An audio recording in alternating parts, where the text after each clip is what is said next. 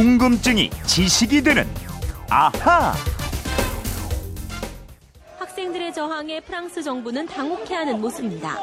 이번 사태가 드골 정부를 붕괴시킨 1968년 학생 혁명을 연상시키는 데다 1986년과 2006년에도 학생 시위로 교육 개혁법 등을 관철하려던 당시 정부가 불복한 전례들 때문입니다. 네, 프랑스 학생들의 시위를 전하는 뉴스 들어보셨습니다. 휴대폰 뒷번호 1609님이 이런 궁금증 남겨주셨습니다. 우리가 419 세대, 386 세대 하는 것처럼 외국에는 68혁명을 일으킨 68세대가 있다고 하던데요. 68세대는 어떤 사람들을 말하는 건가요? 네, 오승훈 아나운서와 아, 이분 궁금증 풀어보겠습니다. 안녕하십니까? 안녕하세요. 네.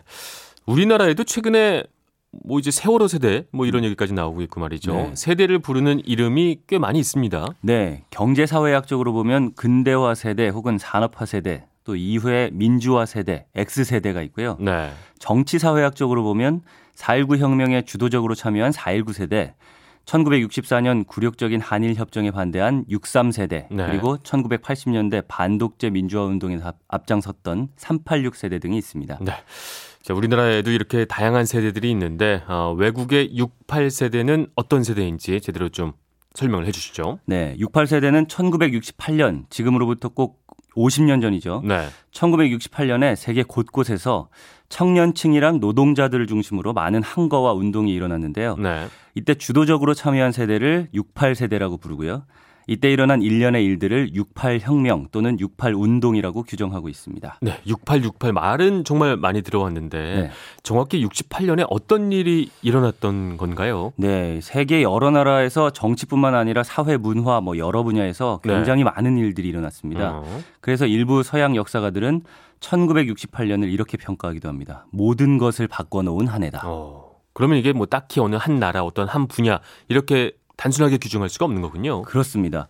이 68년이 정치, 사회, 문화에 미친 영향이 지대하기 때문에 그런데요. 네. 특히 1968년을 아주 뜨겁게 보낸 대표적인 나라가 프랑스입니다. 당시 프랑스 학생들이랑 노동자들이 외친 구호가 이겁니다. 금지를 금지하라. 네. 우리 안에 잠자고 있는 경찰을 없애자. 음. 그리고 이런 것도 있습니다. 모든 권력을 상상력에게. 아, 멋있네요. 금지를 금지하라. 모든 권력을 상상력에게. 네. 뭐 지금까지 못하게 한 것들을 다 해보겠다. 뭐 상상하는 거를 현실로 만들어 보겠다. 뭐 이런 얘기였군요. 네, 또 이런 비유도 있습니다. 68년은 콜셋을 착용한 그러니까 매우 경직된 가치에 갇혀 있던 프랑스를 해방시킨 자유화 운동이었다. 네. 실제로 예를 들면은 1968년 3월에 프랑스 파리 낭테르 대학 학생들이 학교 건물을 점거하고 농성에 들어갔는데요. 네. 이때 요구했던 것 중 하나가 여학생 기숙사에 남학생의 출입을 허용하라 이런 것도 있습니다. 네.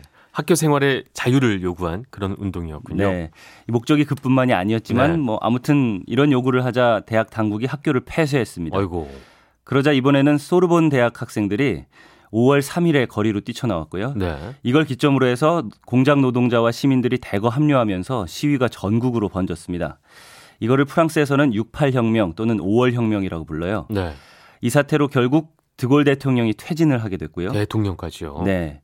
교육 제도가 바뀌고 뭐 세대 간의 관계가 달라지고 노동자의 권리가 높아지고 네. 한편으로는 성의 혁명으로 불릴 정도로 성에 대한 관념도 바뀌었습니다. 아, 프랑스 하면 좀 자유분방함이 떠오르는 게 사실 네.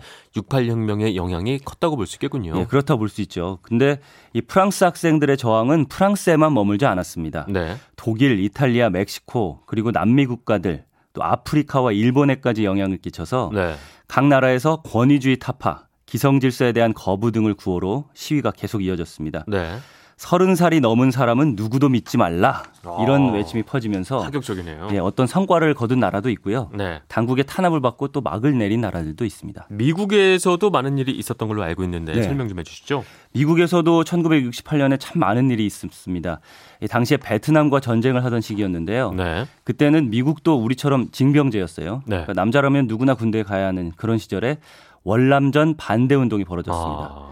또 흑인 차별에 항의하는 민권 운동가 마틴 루터킹 목사가 암살되는 사건도 4월에 벌어졌고요. 네. 대통령 후보로 젊은이들의 기대를 모았던 로버트 케네디 상원 의원은 6월에 피살됐습니다. 아, 그 많은 일이 다 68년도 미국에서 일어났던 일이군요. 네, 이게 다요. 어. 이런 일들 이후에 대학 곳곳에서 학생들이 저항을 시작했는데요. 네. 특히 최고 명문 대학이자 또 조용한 학생들의 학교로 취급받았던 이 하버드 대학교에서조차 학장실이 점거되고 경찰이 투입되는 일이 벌어질 정도였습니다. 네. 이렇게 보면 참 전 지구적으로 참 많은 일이 일어나는 해다 이렇게 볼 수가 있을 텐데 네. 하필이면 이 해에 이렇게 많은 일이 있었던 특별한 이유가 있을까요? 예, 이게 1960년대라는 시대가 그렇게 만들었다 이런 평가가 많습니다. 네. 즉 20세기의 전반은 1, 2차 세계 대전이라는 참상이 벌어졌잖아요. 그렇죠. 사상자도 엄청나게 생겼고 2차 뭐 대전이 근데 끝나고 나서 1950년 한국 전쟁 이후에 10년 이상은 전쟁이 그렇죠. 벌어지지 않았습니다. 네. 그러면서 서구의 경제가 전체적으로 호황을 구가하면서 1960년대에는 자동차랑 TV 보급률이 급증했고요. 네. 전후 베이비 붐이 일어나면서 젊은 인구도 크게 늘어났습니다. 네, 그랬겠네요. 1945년 이후에 태어났다면 아, 68년에 20살 전후가 될 테니까 말이죠. 네. 당시 통계를 보면요. 25살 미만이 인구의 절반을 차지했다고 합니다. 와. 어, 이러면서 대학생이 된 인구가 60년대 이전에 비해서 두세 배로 늘어났는데요. 네. 그런데 학교 시설은 그대로라서 학생들의 불만은 많았습니다. 네. 또 한편으로는 소외 계층도 늘어났어요. 음. 그러니까 이런 상황에서 학생들은 어, 사회 현실에 눈을 뜨면서 부조리를 해소하려고 했고 그렇겠군요. 또 그러면서 정치적으로는 신좌파 운동이 퍼지기 음. 시작했던 시기이기도 합니다. 이게 68 혁명, 68 어, 세대가 정치 사회뿐만 아니라 문화적으로도 변화를 많이 줬잖아요. 네. 어떤 내용들이 있었나요? 네, 68 세대, 68 정신이라고 하면 기성 체제와 기성 제도의 어, 문화, 관습 이런 것들에 대한 거부, 저항이거든요. 음, 거부와 저항이 핵심이군요. 네. 그래서 젊은이들은 음악도 락 음악에 심취했고요. 네. 마약에 빠지는 경우도 굉장히 많았습니다. 오. 당시 상황을 연구한 연구자들은 이 마약이 단순한 환각에 빠지기 위해서가 아니라 네. 같은 목표를 추구하는 이들의 공동체 의식 같은 것이다 이렇게 해석하기도 합니다. 좋게 해석한 부분이 없잖아요. 예. 같습니다. 아, 당시 지금 나오고 있는데 Blowing in the Wind. 네. 어, 밥 딜런 노래죠. 네. 이렇게 반전 가요, 저항 가요도 많이 나왔죠. 네. 이 노래를 부른 밥 딜런은 재작년에 노벨 문학상을 받기도 했잖아요. 네. 아무튼 이런 뮤지션들이 공연하는 락 콘서트에서는 어, 젊은이들이 그야말로 때로 모여서 이 동질감이랑 저항 의식을 확인을 했고요. 네. 이런 가운데 탄생한 게 또 우드스톡 페스티벌입니다. 그렇죠. 그 페스티벌이 저항 문화의 축제 뭐 이렇게 규정할 수가 있을 거예요. 네. 이 미국에서 반전 운동과 민권 운동의 바람이 거세게 불던 1969년 8월에 어, 뉴욕 남동부 우드스톡에서 열린 축제입니다. 네. 원래는 밥 딜란의 고향인 우드스톡에서 열릴 음. 예정이었지만 히피 젊은이들이 몰려들 것을 우려한 주민들의 반대로 인근의 작은 도시에서 열렸는데요. 네. 당초 예상의 10배가 넘는 약 50만 명의 와. 젊은이들이 참가를 했다고 해요. 네. 그러니까 이후에 저항성을 가진 대중음악 행사를 가리키는 뭐 상징처럼 된 겁니다. 어떻게 보면 68 혁명, 68 세대가 지금까지도 영향을 끼치는 게 적지 않다. 꽤나 네. 많다. 이런 느낌이 들어요. 그렇죠. 이 방금 히피 말씀을 드렸는데 히피 문화가 이 무렵에 시작이 됐고요. 네. 어, 자본주의 체제를 극복하자는 연구도 본격적으로 음. 시작이 됐습니다. 네. 그리고 자연과 새로운 관계를 맺자 이런 생태주의 환경 운동도 있었고요. 네. 여성의 권리 그리고 남녀 간의 새로운 관계 정립을 모색하는 페미니즘 운동, 제3세계의 빈곤과 저개발의 원인을 선진국과의 관계에서 찾는 제3세계주의 운동 음. 이런 식으로 점점 분화되면서 네. 정치 세력화한 것도 이때부터입니다. 자 그러면 오늘의 앗 이런 것까지는요. 68혁명으로 인해서 독립한 나라도 있습니다. 아, 독립까지 됐어요? 네. 어, 어디죠?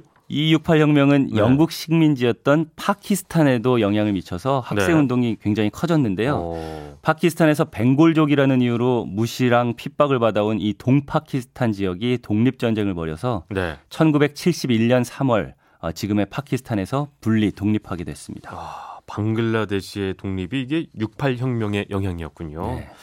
알겠습니다. 어, 1609님, 아, 궁금증이 풀리셨죠? 선물 보내드리겠습니다. 아, 이처럼 평소에 궁금한 게 있는 분들 어떻게 하면 될까요? 네, 그건 이렇습니다. 인터넷 게시판이나 MBC 미니 아니면 휴대전화 문자 샵 8001로 보내주시면 됩니다. 네. 문자 보내실 때는 미니는 공짜지만 휴대전화는 짧은 건 50원, 긴 건 100원의 이용료가 있다는 거 알고 계세요? 네, 궁금증이 지식이 되는 아하 오승훈 아나운서였습니다. 말씀 감사합니다. 감사합니다.